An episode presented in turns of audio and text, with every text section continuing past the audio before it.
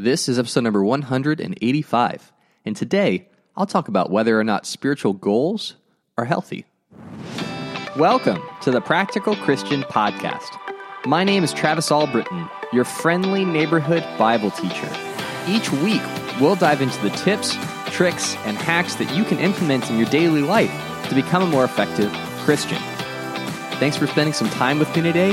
Now let's jump into your daily dose of practical Christian training.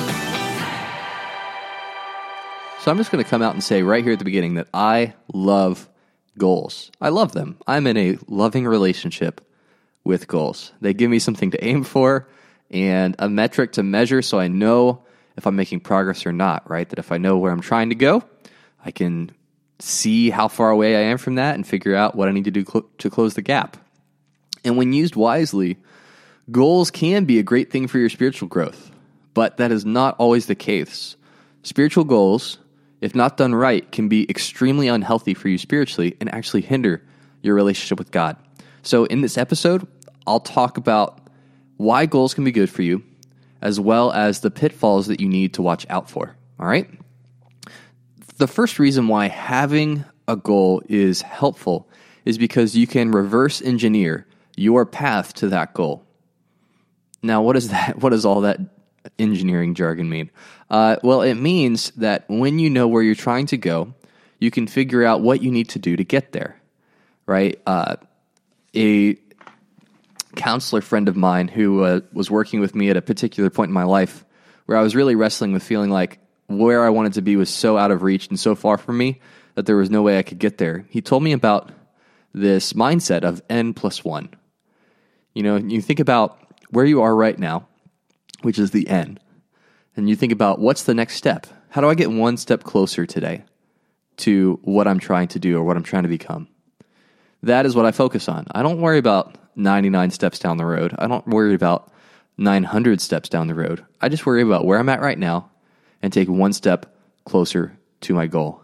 And if I can identify what those steps need to look like and lay them out, then I can figure out okay, if my goal is to overcome this sin, or my goal is to help someone become a Christian this year, then what do I need to do to do that? Well, my first goal would be to meet somebody, right?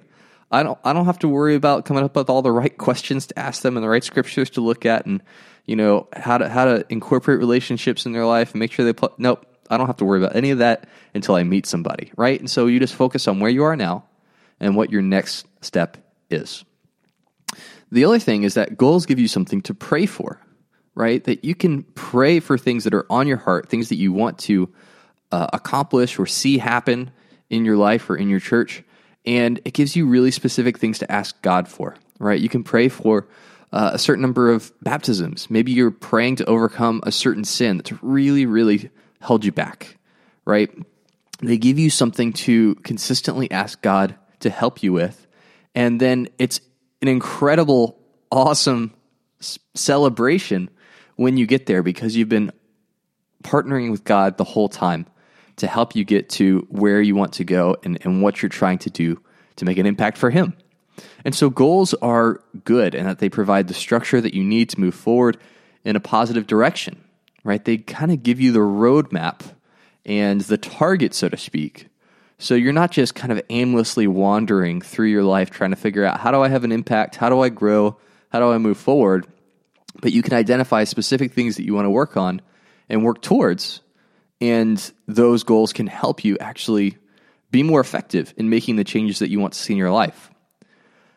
So that's why goals are good. But if you're not careful, goals will absolutely consume you and distract you from what's really important. You know, and, and here's why. Here's here's the problem with goals if you're not careful. What if you prayed to help five people become Christians this this year and only three people did? Is that a failure?